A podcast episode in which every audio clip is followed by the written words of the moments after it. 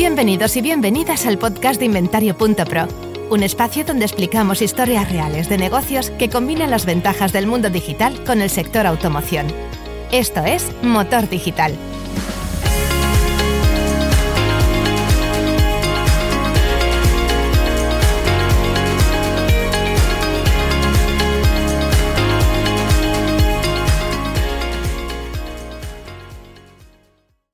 Hola, ¿qué tal? Bienvenidas, bienvenidos a un nuevo episodio del podcast de Inventario Pro. Eh, yo soy Edu Bayo y hoy estamos con el CEO de la empresa Ideauto, Bruno Brito. ¿Qué tal, Bruno? ¿Cómo estás? Hola, muy bien, muchas gracias, Edu, y encantado. Gracias por la invitación.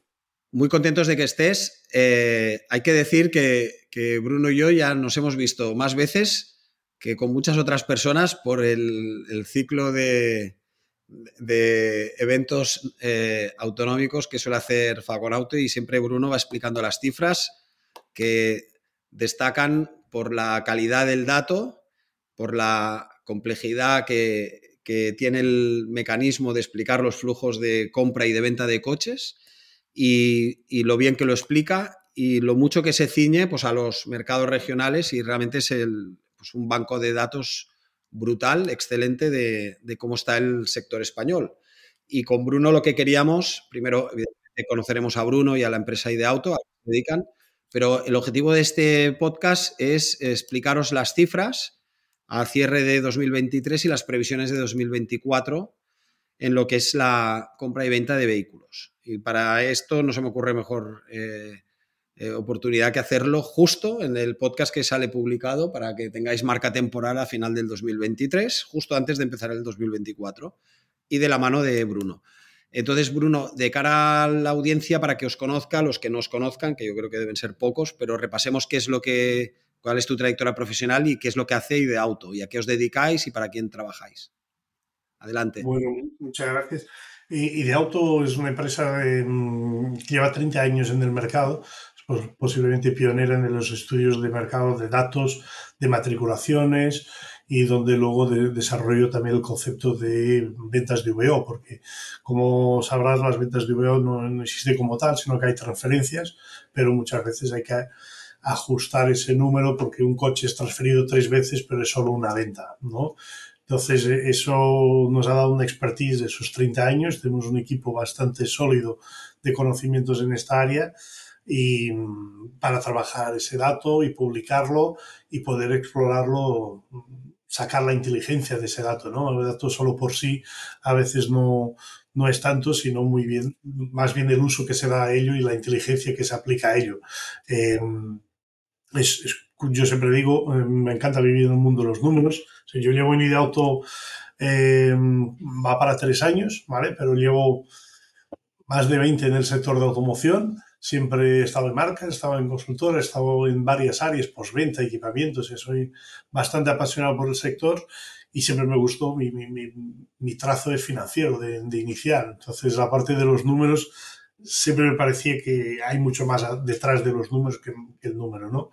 Y, para mí de auto ha sido un desafío porque el banco de datos, como tú decías, es enorme y el potencial que se le puede sacar es, es bastante, bastante amplio y luego la diversidad de clientes que puedes tener. O sea, es verdad que Ideauto nace para dar servicio principalmente a las marcas de automoción, pero el sector ha, ido evolucionando, está ahora en una fase disruptiva, pero sigue evolucionando.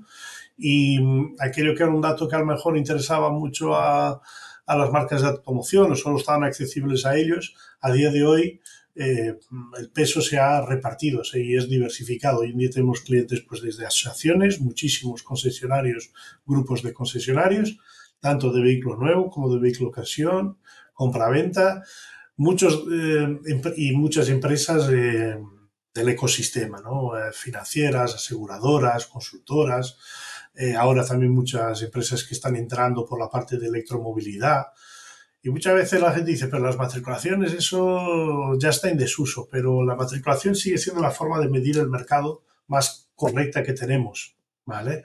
Eh, también yo siempre suelo decir que es el, donde se completa el flujo financiero del, del, coche. O sea, cuando haces un pedido tienes un avance, tienes un adelanto del, del coche, del precio del coche, Eh, y hay muchas otras cosas, la suscripción, etcétera. Pero cuando hay la matriculación es cuando realmente hay un pago de un impuesto, hay un pago al fabricante realizado. Y luego a partir de ahí tú explorarás tu modelo de negocio, de renting, de suscripción, etcétera. Pero la matriculación es cuando realmente nos indica, ¿no? Y, y como te decía, conozco muchas empresas que dicen, no, pero nosotros no necesitamos, solemos mirar las cifras del periódico. Les digo, pero ¿sabes el movimiento, como tú decías, de dónde viene el coche que estás comprando, a dónde va? ¿Cuál es, si ese movimiento es igual en el segmento utilitario que en el segmento premium, eh, en la edad media del vehículo? Y claro, o lo mismo pasa a la posventa cuando hablamos de parque, ¿no? No, es que mi parque es este, pero tú estás considerando los VOs que te entran en tu zona de influencia.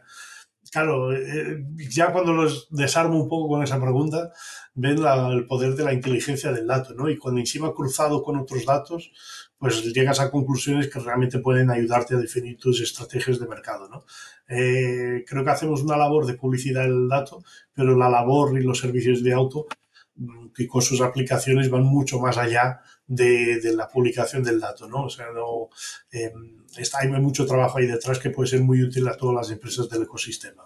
A mí me gusta cuando te escucho, eh, que te he escuchado, básicamente es el, mismo argumento, pero en, yo qué sé, en Aragón, en Pamplona, en País Vasco, en Galicia y tal, pero, pero siempre lo, que sí que destaco es que eh, es capaz de explicar eh, una historia y entonces es muy fácil seguirla porque hay muchísimos datos, pero explicas por qué pasa lo que pasa, ¿no?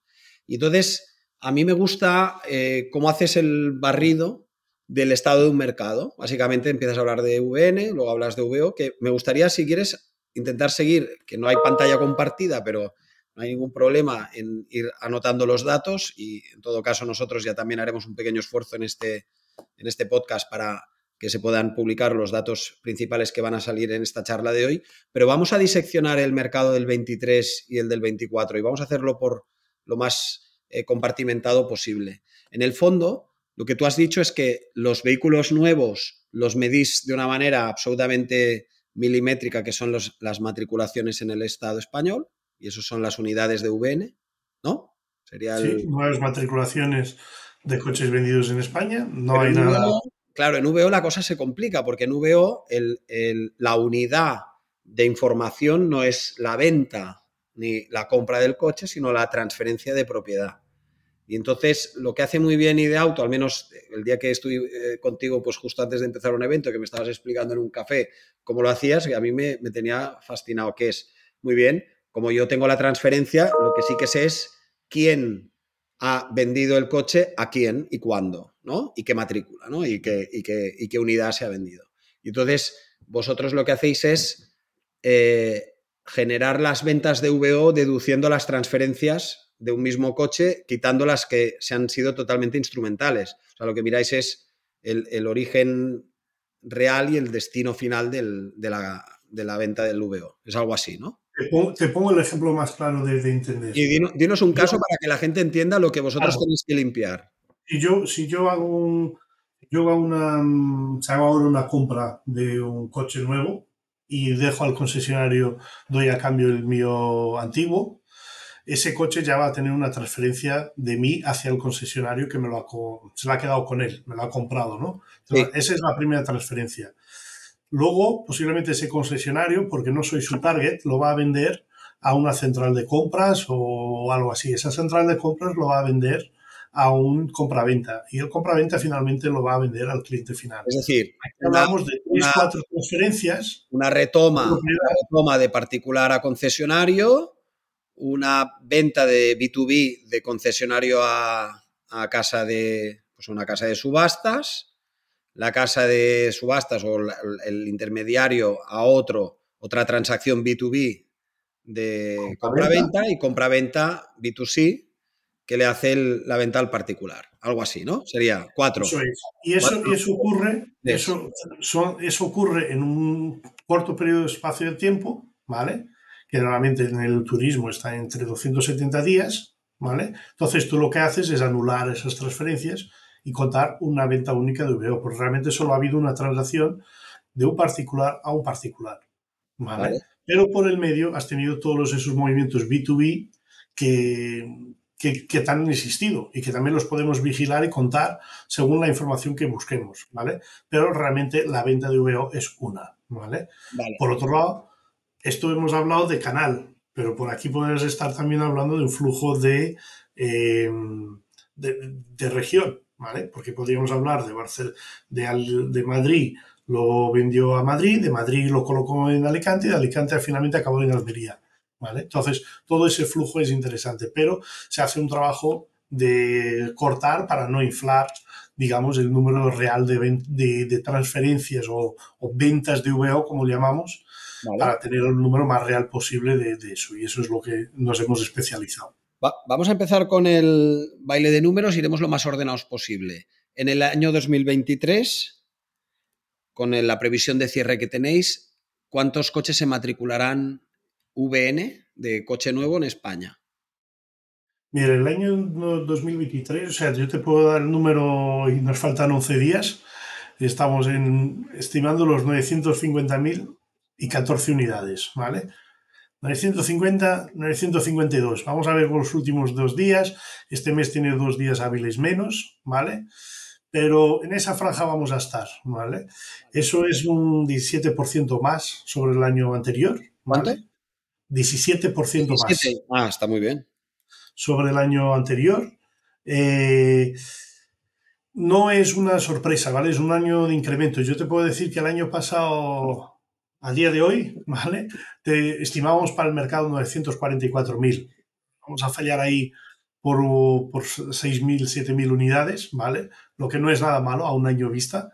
Hemos fallado por 6.000, 7.000 unidades en un mercado que crece de 7% pero eso tiene un comportamiento lógico, ¿vale? Eh, el canal alquilador era un canal que desde la, mm, de la pandemia empezó a sufrir mucho, ¿vale?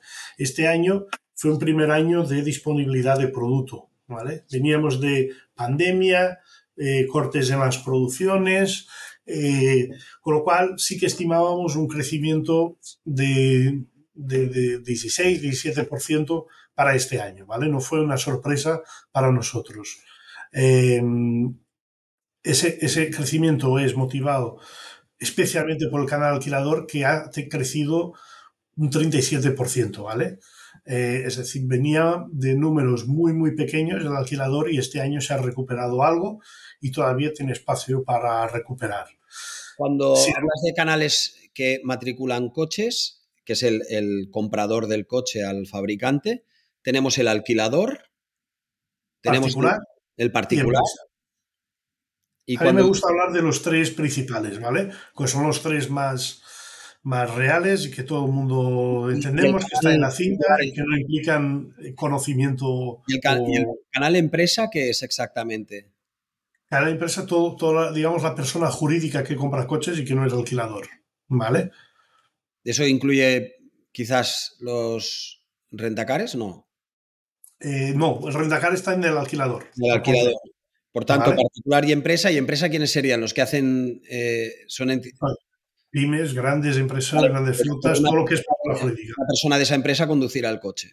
Eso, exactamente. Entonces, es, es, consumidor final. El, el, el, alquilador se lo va a pasar a alguien que lo conduzca, vamos a decir. No, no, no el, el, alquilador al final hace su negocio y es importante, y ahora te iba a explicar la importancia del movimiento del alquilador ¿vale? Pero porque el alquilador es un canal de vehículo nuevo de corta duración, es decir, va a comprar el coche y rápidamente lo va a colocar dentro de su ciclo de actividad, alquila el coche a, mayoritariamente a los turistas, depende, muchas veces son también comerciales ligeros y, y lo alquilan a, para las mudanzas, etc. Pero es alquiler sin conductor y con conductor o sea, por ejemplo, y esto, el rentacar de toda la vida. ¿Sabes? Y eso, eh, y esos van a ese coche va a aparecer en el VO dentro de poco, ¿vale? Correcto. Eh, la empresa normalmente tiene el coche, especialmente la de renting, eh, por un ciclo de producto un pelín más largo, pero aparecerá 3, 4, 5 años, aparecerá. El canal empresa el año pasado como te decía, tanto de empresa como el de particular, sabíamos que iban a tener buen desempeño. En la empresa estamos estimando cerrar en torno a un 12,5% más, ¿vale? y el, particular a un 15%. O sea, son cifras de crecimiento no tan grandes como el alquilador, pero son importantes y eso viene motivado por la disponibilidad de, entrega de producto que no teníamos en 2022 ni en 2021. Si escuchando este podcast, uno o una de nuestros oyentes apunta la cifra particulares más 15% y empresas más 12,5%, sabiendo que alquiladores ha subido un 37% y él se va a su hoja de ventas, si él ha crecido más de un 15% en venta de vehículos nuevos, ¿va por delante del mercado? O sea, si normalmente el concesionario que suele dejar el alquilador eh, fuera, ¿vale? El alquilador normalmente no se hace. El concesionario tiene, exacto, el concesionario se lo ha vendido a particulares o a empresas. Normalmente el, peso del alquilador es muy bajo en el concesionario, con lo cual se centra normalmente en el particular y en la empresa. Si estuviera un 15, está por encima del mercado. Incluso tú piensas que dentro de la empresa hay grande y pequeña empresa y normalmente el concesionario muchas veces la grande empresa eh, se le escapa y también tenemos ahí el renting, etcétera, ¿no? Pero estando por encima del porcentaje particular, seguramente ha tenido un buen año y ha, ganado, y ha ganado cuota de mercado.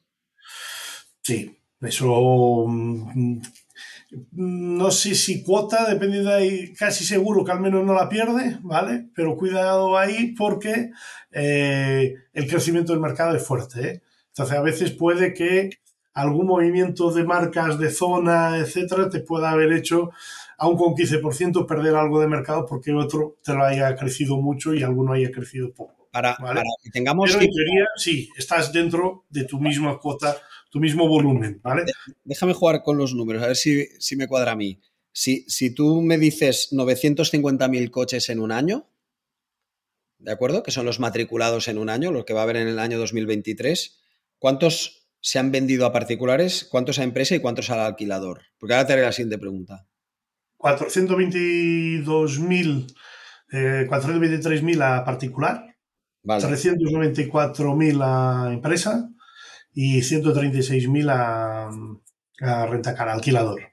Alquilador. Es decir, si alguno de los que nos está escuchando ha vendido 4.000 200 coches a particulares, tiene un 1% de la cuota del mercado español de venta particular.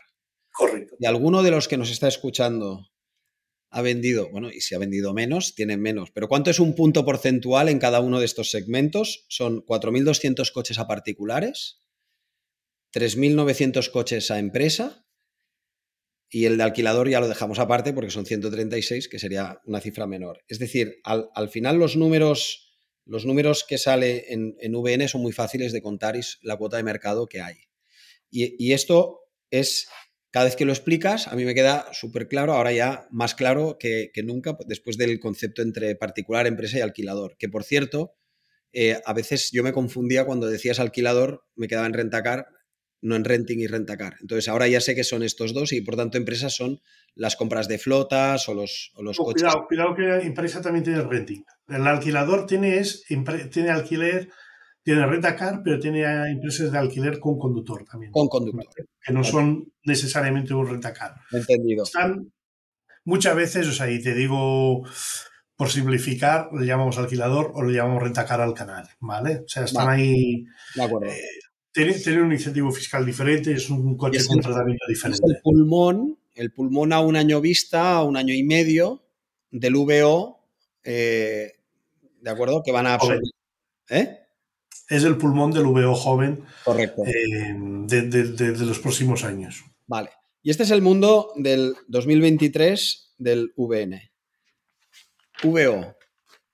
El, el tema de VO, y es para mí uno de los puntos más importantes que tener en cuenta, es sí que es verdad que el ratio VO-VN sube, etcétera, pero creo que tú tienes algo que comentar al respecto, porque depende de quién lo está vendiendo, ¿no? Entonces, ¿cuál es el ratio VO y VN que hay en España? Pero dentro del VO, ¿qué pasa? En 2023, mira, en 2023 el VO va a estar por encima de los 2.086.000 coches, ¿vale? Es un crecimiento de un 4% respecto a 2022 como veis, no hay tanta variación, ¿vale? Pero aquí es donde hay más análisis, lo, que tú comentabas, ¿vale? Si tú pones los 2 millones por encima de los 950.000, pues te salen más de dos coches usados vendidos por cada uno de los nuevos. ¿vale? Correcto. Eso es así, es, es algo tendencial, o sea, a veces dos, a veces uno nuevo, a veces dependerá siempre un poco del, de uno y de otro, porque como tú bien decías, la matriculación es el, el inicio. ¿vale? Sí. Nosotros aquí lo llamamos el ciclo de vida del coche. O sea, el ciclo de vida va a pasar por diferentes etapas. Va a ser VN, le llamamos luego VO, pero va a ser VO joven, luego pasará a ser VO de media edad y luego será VO antiguo, ¿no? Entonces puede aparecer varias veces en las estadísticas, cuantas veces se ha comercializado. Eh, ahora, lo que estamos viendo es que el mercado, lo que llamamos el mercado, cuando hablamos de la cifra de VO, de estos 2 millones, a mí no me gusta mucho hablar de estos 2 millones como una referencia para un mercado profesional. ¿vale? Te lo he oído decir más de una vez. ¿Por qué? Porque mmm, 57% de estos 2 millones son vehículos con más de 10 años. ¿vale? ¿De acuerdo? 57,5% de, de, estos 2 millones que te comentaba, 2 millones 44, 46, eh, son vehículos con más de 10 años de antigüedad. ¿Vale? ¿Esto qué significa? La, la, la tendencia, y eso si lo, si lo fuéramos a entrar dentro de estos vehículos, veíamos un alto porcentaje directo de particular a particular. ¿Vale? Y directo, no con aquel ciclo que yo te he comentado anteriormente que cancelamos. El, el de los 2.086.000, que por cierto, 2.086.000 entre 952, que creo que es la cifra que acabará quedando, queda a 2,19. El ratio VVN, ratio VVN del 2013 es 2,19, que creo que es como un ratio que sigue a la alza, ¿no? Sigue desde los últimos años sigue estando a la alza. Yo creo, yo creo que también viene dado por las pocas cifras de matrículaciones de los últimos años, que no pues, ha generado eh, demasiado VO y, y la falta de VN. A lo mejor está más hinchado porque el denominador es más bajo que hacía un tiempo. Porque había poco producto de VN. Eh, vale.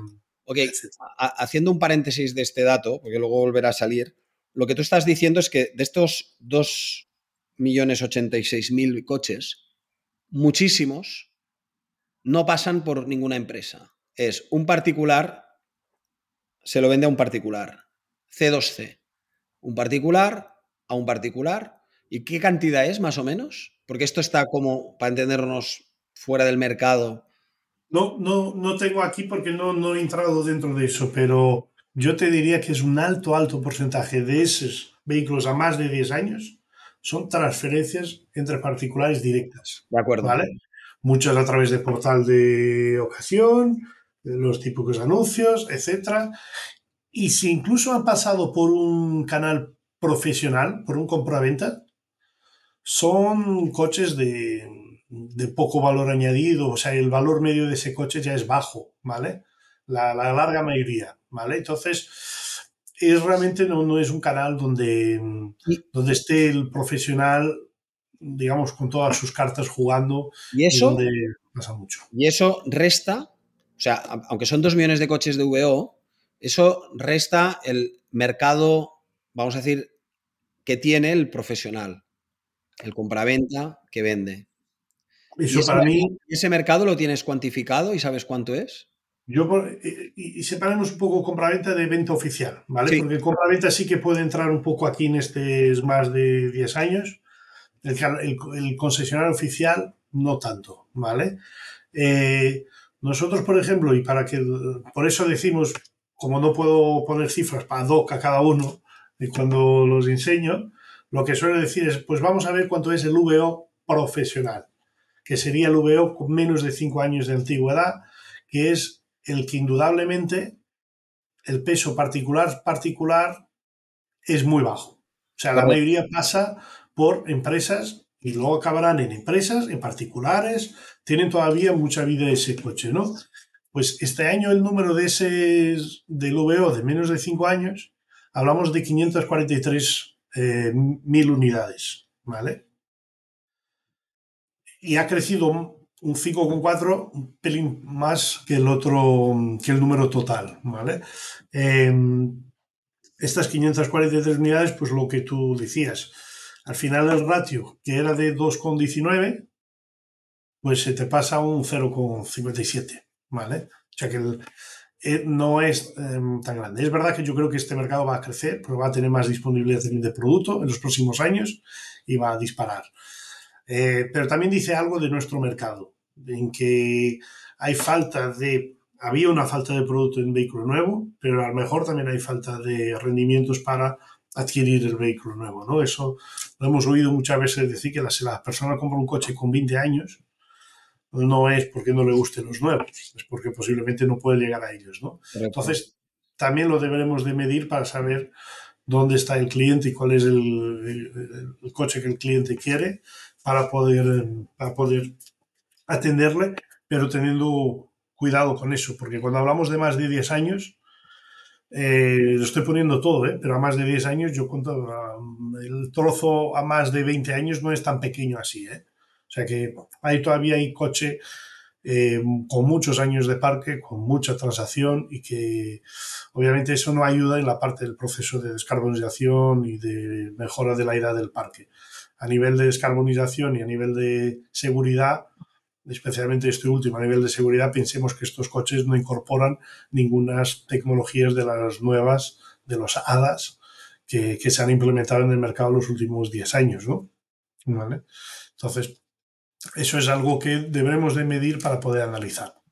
En, la diferencia de los 2 millones menos los 543 hay un millón y medio de coches que son de más de 5 años.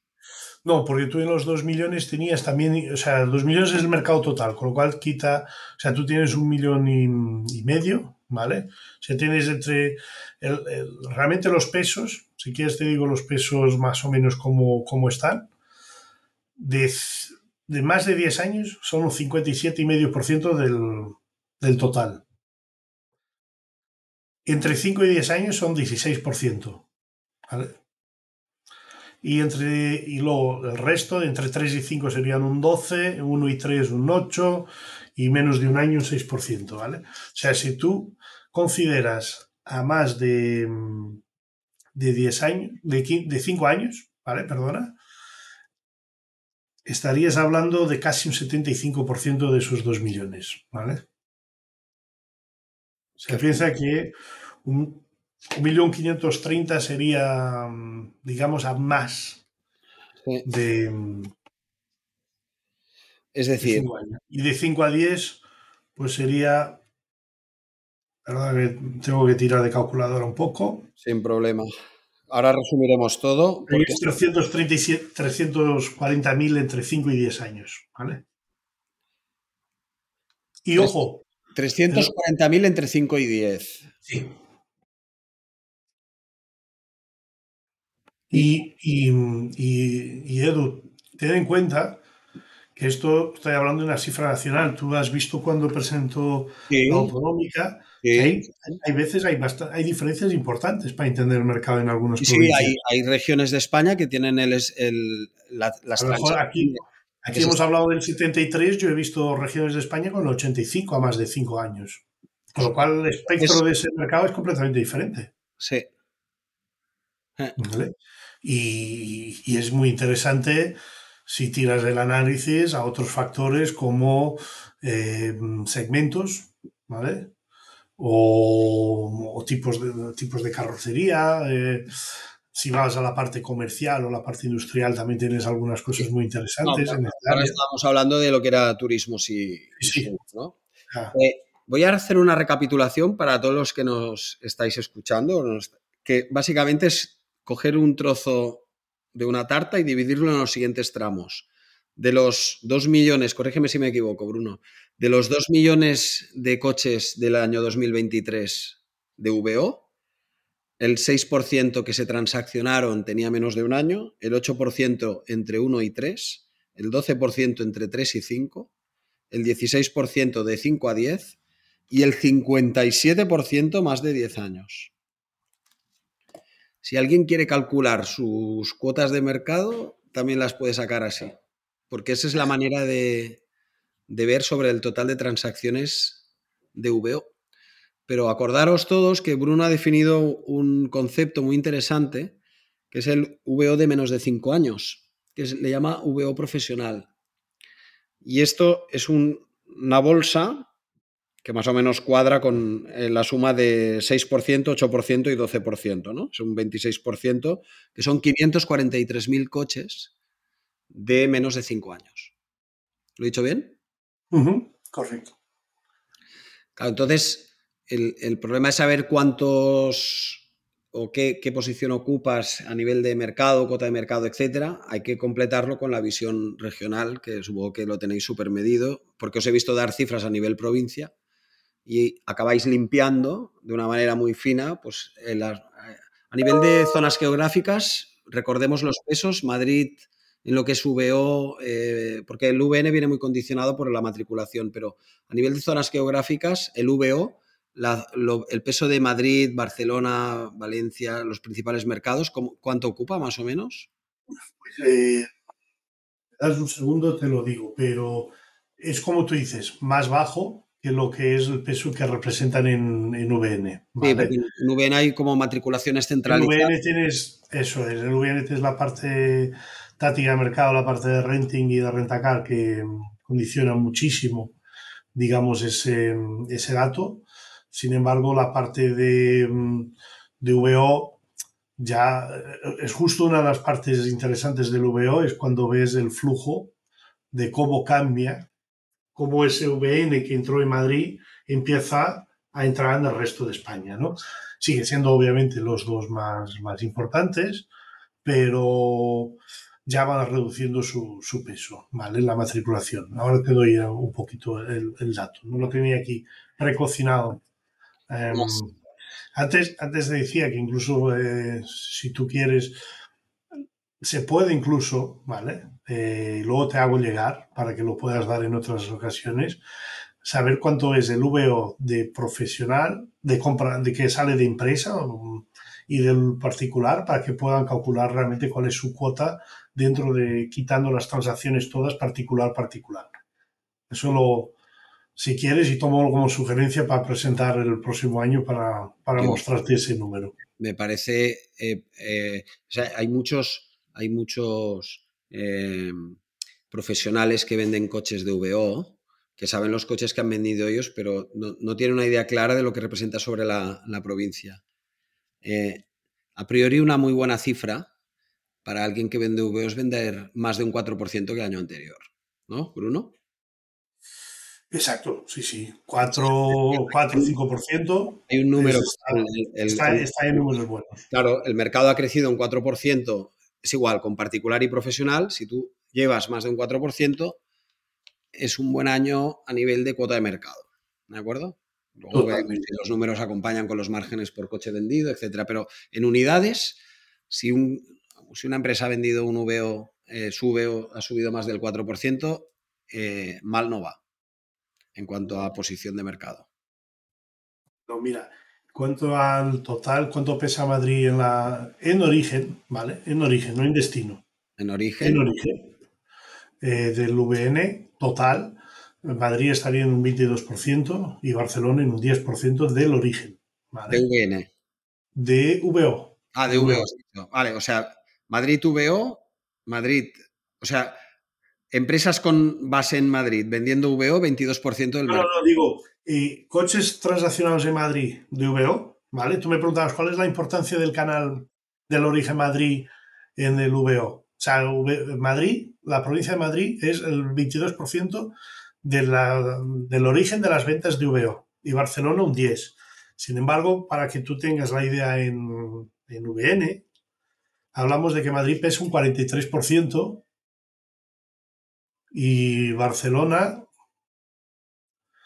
es inferior, pero también es significativo. O sea, aquí, tengo Barcelona, necesito ver, déjame ver, hacerla, solo Barcelona sería un, también un 10 más o menos, ¿vale? En la matriculación. Pero aquí es verdad que estoy jugando Barcelona, estoy viendo provincia, no estoy viendo comunidad y si veo comunidad sí que me, da, me daría me daría Cataluña sería diferente, ¿vale? Las, Porque las grandes empresas de BN no están realmente en Barcelona, están en Cataluña, ¿vale? Los, sí, correcto. Los otros mercados, los otros mercados eh, a nivel de España fuertes de VO, eh, ¿cuánto pesan? Aparte de Madrid, 22% de VO y Barcelona. Madrid destacado. Claro, Madrid piensa que, les decía, tiene 43% de la matriculación de nuevos.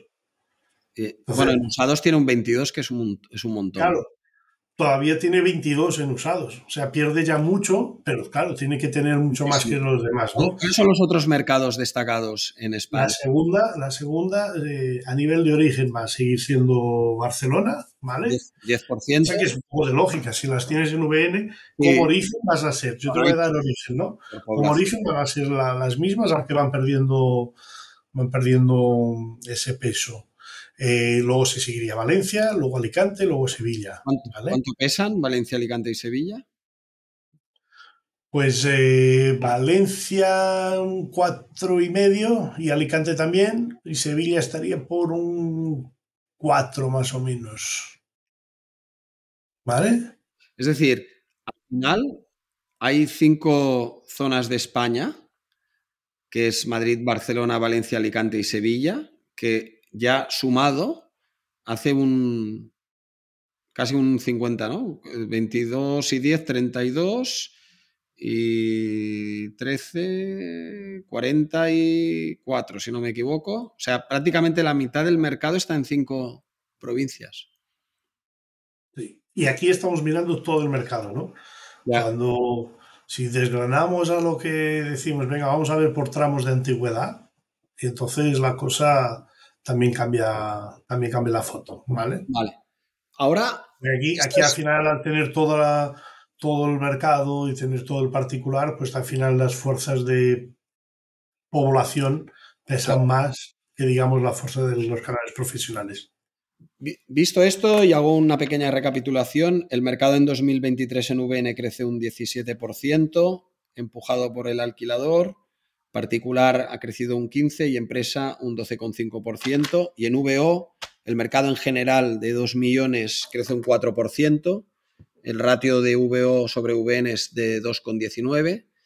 Y hay unas provincias que copan eh, casi la mitad del, mercado profesional, que son eh, Madrid, Barcelona, Valencia, Alicante, Sevilla. Madrid con un 22, Barcelona con un 10, Valencia con un 4,5, Alicante 4,5, Sevilla 4. Y esto supone que los coches de menos de 5 años de VO, estos 2 millones, 543.000 de estos 2 millones son los coches que se han comercializado, vamos a decir, por parte del VO profesional, ¿vale? Que sería el, aunque hay transacciones, si, no, si te he entendido bien, hay transacciones de más de 10 años que también intervienen los compraventas eh, quizás multimarca o alguno de este tipo. Pero el segmento de VO de menos de 5 años. No dejes de considerar, realmente son valores más residuales, pero no dejes de considerar que a más de, primero, a más de 10 años no es tanta antigüedad. Un coche 2012, 11, eh, y siempre hay joyas de la corona, ¿no? O sea, no, no quiero ponerme a decir modelos para no hacer publicidad a algunos, pero siempre hay aquellos modelos que llamaría históricos sin que sean históricos, ¿vale? Pero modelos muy reconocidos que nos han gustado, que a veces con 25 o 30 años tiene valor, ¿vale? O sea, el típico todoterreno de que cuando ha hecho furor en los años 90, pues ese coche sigue pasando por una mano de compraventa, siendo bien recondicionado, puede generar rentabilidad. Ahora, el coche, coche de volumen que vale poco dinero, pues muchas veces el compraventa huye porque solo sus responsabilidades comerciales y de garantía sobre ese coche, la rentabilidad no le compensa esas responsabilidades, ¿no? Pero luego hay caramelos, ¿eh? Entonces, están ahí muchos compraventas en esos coches y bien, porque es solo quien los puede dar valor con algún reacondicionamiento.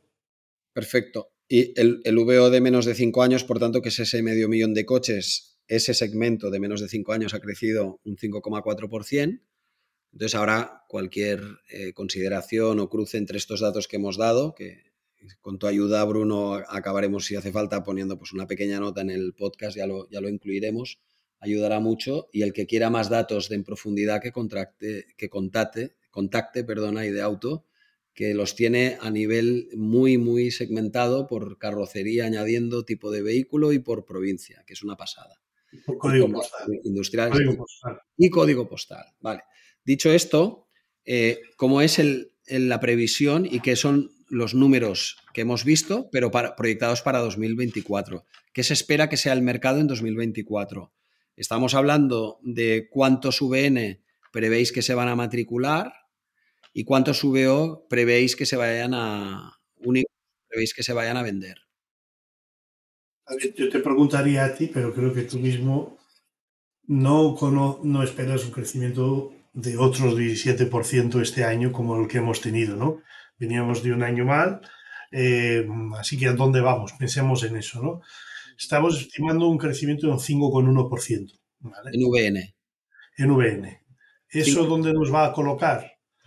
998.000 unidades. Ah, es decir, el año que viene a tocar de un millón. Es decir, no me dejan decir un millón, pero sí, o sea, vamos a estar ahí muy cerquita. redondeando, redondeando un montón y coche arriba. Yo creo, que fue, yo creo que fue el equipo de previsiones que no quiso redondear alguno, alguna cosa para no decir un millón. Pero sí, vamos a estar en el millón, va a ser el año, eh, espero que es el año que vamos a llegar al millón, porque necesitamos ese crecimiento de 5%, ¿vale?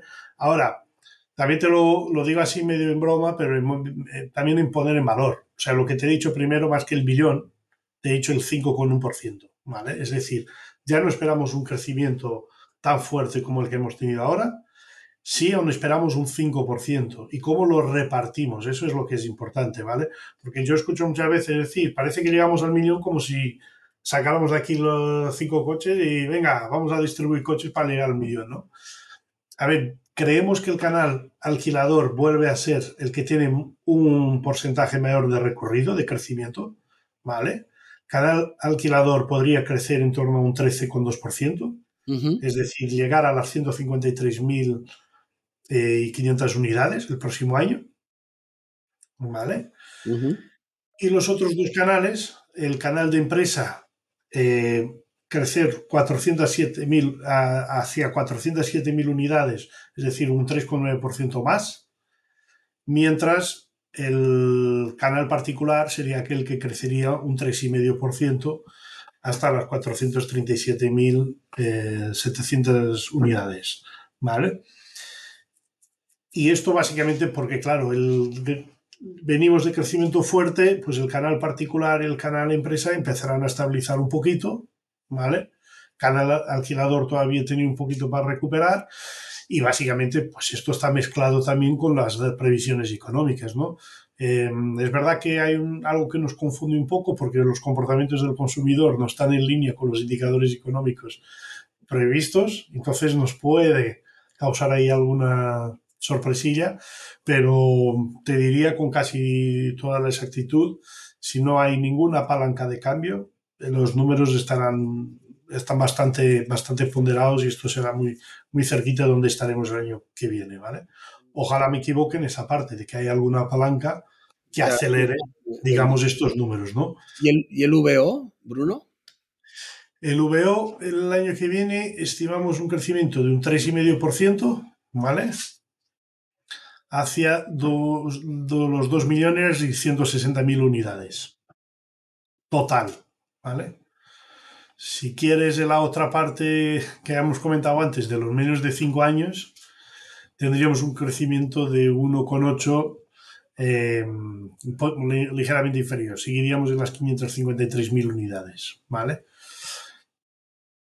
Yo creo que va a ser interesante seguir este canal 5 años en los próximos años, porque después de la pandemia hemos tenido una inversión de ciclos de alquilador, eh, renovación de flotas, etcétera, que nos va a tener aquí un poquito en hilo de cómo renovar. Sabes que se han ampliado mucho las flotas. Sí. Eh, entonces, en teoría ahora vamos a ver cómo, si se retoman los plazos que se movían antiguamente o si se retoman los nuevos. Tenemos que asistir un poco cómo esto puede funcionar. Ahora también te digo, corrígeme si, si estos, sí. casi seguro bajas los, los, el peso de los, aumentas tu peso en los 2 millones, pero no por aumentar más los vehículos más jóvenes, vas a seguir creciendo los dos con 100 millones, van a, crecer mucho más que eso. Pero en el, en el razonamiento que, que, tiene que ver con la pandemia en el año 2020, etcétera, eh, lo, que, lo que viene a decir este número es que habrá menos crecimiento de los coches de menos de 5 años, porque el, el, mercado crecerá un 3,5, pero el coche joven crecerá un 1,8. Porque vienes de años que has estado generando menos estos, estas unidades. Tú piensas que en el año 2018-2019 eh, este, este mercado se movía en torno a 650, 690 mil unidades. ¿Vale? Y ahora eh, hemos, hemos bajado, ¿vale? Pero eh, estás más, mientras el mercado total era 2 millones 100 y ahora hablamos 2 millones 200 y ahora vamos a hablar de que el año que viene sea 2 millones 160, ¿vale? Como ves, el VO en sí está a un, a un 10% de, de los volúmenes de la pandemia, por así haciendo cuentas altas, Sí. y mientras el, V, el menos de 5 años está todavía un 10%.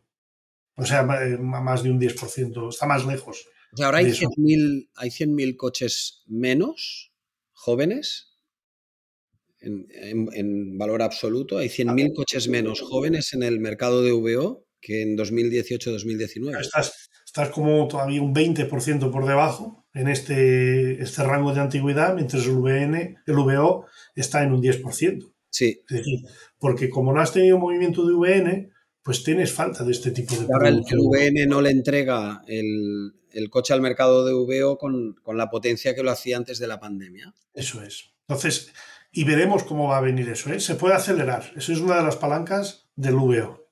Es si aceleramos la renovación de flotas. ¿vale? Es decir, tú tenías situaciones en que muchas, muchos contratos de renting, eh, etcétera, que eran de muy corta duración, de nueve, algunos de tres años, dos años, y lo que has hecho en la pandemia es extirar esos contratos, ¿vale?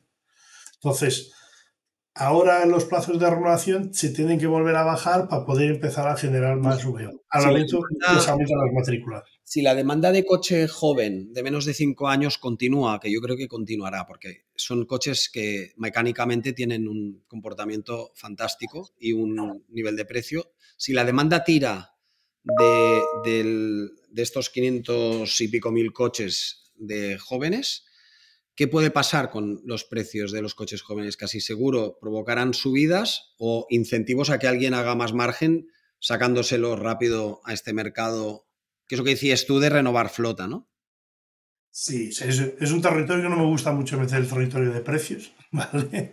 Pero obviamente que todo ello va influenciado, ¿vale? Es decir, si generas más, es lo que te comentaba, si tú consigues aumentar el menos de 5 años, el mercado de VO, de, la oferta del mercado de VO de 5 años, no por ello vas a aumentar el total del mercado de VO, sino que lo que vas a conseguir es robar espacio poco a poco cada uno de los antigüedades más, más quitas, superiores. quitas sitio a los coches más antiguos.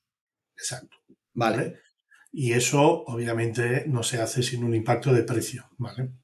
Correcto. Pero ahí lo dejo para más para, para vosotros que sois más especialistas. Bueno, iremos viendo, sí, porque nosotros no, no- realmente nosotros lo que hacemos es, eh, a ver, nosotros en Inventario Pro lo único que pasa es que tenemos tan- tanto stock manejándolo de, de origen a destino que- que corren los anuncios con sus precios y los precios van cambiando y vas mirando qué tipo de coches son, pero no tiene nada que ver con la información precisa de la transacción que se produce al final. O sea, nosotros vamos viendo que hay coches de aquí para allá entrando y saliendo y nos- la verdad es que nos da un, un, un Pero observador. ahí es donde yo creo que se juntan dos valores, Sí. que es muy importante, eh, y que tenemos espacio para, para crecer en eso, en ese conocimiento, que es la- esa inteligencia del dato y mezclar posiblemente fuentes que nos, que nos digan cómo evolucionan los precios, y yo te digo cómo evolucionan las previsiones, y entonces a lo mejor vas a poder preparar mejor tu política de trabajo de cara al futuro. Claro. Si eres un compraventa, un cuestionario de VO profesional, vas a poder trabajar con base a, un, a una previsión que será siempre mejor que trabajando mirando para atrás, ¿no? Correcto. Eh, y yo creo que ahí es donde hay mucho trabajo por hacer en este sector y, y- y es, es donde Didi Auto pues, puede añadir un valor importante al concesionario en suministrar esos datos ya desgranados, mirando por tu zona, mirando por tu tipo de perfil de cliente, que junto con el tuyo pues te puede preparar y puedes a lo mejor aumentar tu rentabilidad em, preparándote con anterioridad con estas previsiones. Correcto. Siendo conscientes que en este episodio hemos dicho más cifras que en cualquier otro episodio de la historia del podcast de inventario.pro, vamos a tener que ayudar a quien siga este podcast con alguna hojilla resumen de todo lo que hemos dicho, pero con tu ayuda, oye, al final podemos eh, sacar una hoja resumen de todos los datos que has dicho, que es, eh, si no me equivoco, también la base de los números que habéis publicado hace unos días en, distintos foros y podemos aprovechar esa información. Pero me ha parecido interesante ver los crecimientos, sobre todo los crecimientos. Yo creo que siempre ya, ya, estoy acostumbrado, o sea, a mí me gustan los números, luego a veces traducirlo, pues acabas mareando en la audiencia. Bueno. Pero es como digo que hay que verlo, porque no es solo un número, detrás de un número hay, hay, hay bastante, ¿no? O sea, a mí a veces me, me, da mucha rabia, pues como profesional, que se maneje solo la cifra, eh, oye, vamos a hacer 950, un millón, como si fuera, o sea, no, lo que hay detrás explica eso, ¿no? Hemos tenido un año fuerte de alquilador, hemos tenido un año de, entrega de demanda y cómo eso afecta a ese crecimiento del 17%, cómo eso impacta ya en el número que vamos a tener el año que viene. Aquí todo el mundo la pregunta era cuándo llegamos al millón y nos preguntan cuándo llegamos al millón doscientos, que sería el volumen prepandemia. Pues para llegar al millón doscientos, pues a lo mejor tendremos que llegar a las condiciones antes de pandemia, ¿no? Los niveles de turismo eh, están muy altos, pero los niveles de disponibilidad del alquilador no es igual. Hemos tenido un cambio en precios, estamos con una transformación tecnológica. todo eso impacta que tardaremos en llegar al volumen que deseamos, eh, más o menos en función de las condiciones que tenemos alrededor. El número va a ser el reflejo, ¿no? Aquí va a ser muy importante de cara a los próximos años las políticas de incentivo a la compra del vehículo eléctrico o políticas de incentivo a la descarbonización y al parque antiguo. Eso es lo que va a poder hacer mover el número, porque aunque te puedas permitir, no vas a comprar cuatro coches tú mismo. Vas a seguir con la necesidad de movilidad y la adquisición que tú tienes, ¿no? Ahora sí que hay formas de potenciar, digamos, este dato de mercado. Muy bien. Bueno, Bruno, pues yo creo que a quien haya llegado a este punto se ha llevado un, centenar de datos que ya, ya organizaremos, pero ha sido muy interesante y sobre todo la manera en que tienes tú de ver el mercado que te, te da una vista privilegiada de lo que sucede. Y además con unas previsiones como las que has lanzado para 2024, que vamos a ver si se cumplen o se superan, que eso siempre estará muy bien. Y yo coincido bastante con la opinión última tuya. Yo soy un poco más radical ¿eh? en el tema del coche de muchos años. Lo que pasa que es verdad que hacer estas cosas simplemente haciendo un corte en plan eh, de ordeno y mando que no se pueden revender coches eh, de más de X años, tiene que venir acompañado de medidas que compensen que la persona que quería comprar ese coche, que no pueda aspirar a más, tenga incentivos para hacer otro tipo de solución de movilidad que la tenga al alcance del bolsillo. Entonces toca poner incentivos, que ese es el mayor problema que yo creo que deben tener los economistas que están intentando calcular cómo descarbonizar, para entendernos, para entendernos. Yo no puedo meterme en un, en un régimen y la semana que viene pesar 40 kilos menos. ¿De acuerdo? Ese es el problema que yo creo que tiene el sector. Es decir, tú tienes que perder a un ritmo muy acelerado, imagínate que tienes sobrepeso y sobrepeso es el nivel de carbonización que tiene. Si tú quieres que el parque, eh, los coches que hay contaminen menos, tú no puedes coger y, eh, porque es como un sistema que está interactuando y no puedes decir, salvo que haya una hecatombe económica, que eso no le interesa a nadie, que es el equivalente a meterte a hacer un programa de régimen y la semana que viene perder 40 kilos. No tiene sentido. Lo que tienes que hacer es, bien dirigido por los doctores o por los economistas y todo bien medido, pautar un descenso muy rápido, pero para eso tienes que poner contramedidas, porque la gente se tiene que mover. Y ese es el mayor problema que, que me da la sensación que hay. El otro día, cuando tú sacabas las cifras de los coches de muchos años que están en el parque, y eso también lo dice muchas veces José Luis Gata, aprovecho para saludarlo, de Grupo Solera, o sea, hace unos dibujos del parque que te quedas aterrorizado de la cantidad de coches antiguos que están sin pasar la ITV. Eh, de acuerdo, son, esos son los, los coches. Las personas que van dentro de esos coches es gente que se quiere mover de aquí para allá. Y entonces, si no les das o la, ayuda o el incentivo necesario a, bajar el, nivel de consumo de carbono, eh, van a moverse como mejor puedan. Totalmente, yo creo que no hay... El mayor problema que veo que tiene el sector en general, o sea, desde la administración pública a los fabricantes, que es, en teoría, si tú transaccionas un coche no puede contaminar más que el anterior. Eso no, me gustaría, no me gustaría hablar de problema, o sea, yo creo que no es un problema, es un reto, sí, es un reto que tenemos en el sector, eh, pero no es un problema porque hay varias soluciones. Estoy contigo de que no puede ser una única solución, tenemos que crear varias soluciones eh, pensar en esa parte tanto de descarbonización como de seguridad, que es bastante importante, pero es algo que hay que afrontar y hay que trabajar porque la foto del parque es posiblemente la, peor de todas es, eh, las que tenemos. Es una foto malísima. Hay mucho coche antiguo y mucho coche sin haber pasado la ITV. Es que es, una pasada. Un día de esto ya hablaremos, si puede ser, con, con gente que tenga este dato específicamente del parque. Bueno, Bruno Brito. ¿eh? Cuando quieras. ¿Ah, tú también? ¿Tú también lo tienes? Cuando quieras lo podemos ir. no sé si abrir este melón ahora y hacer media hora más de podcast. Esto pero no, pero eso lo dejamos para otra oportunidad.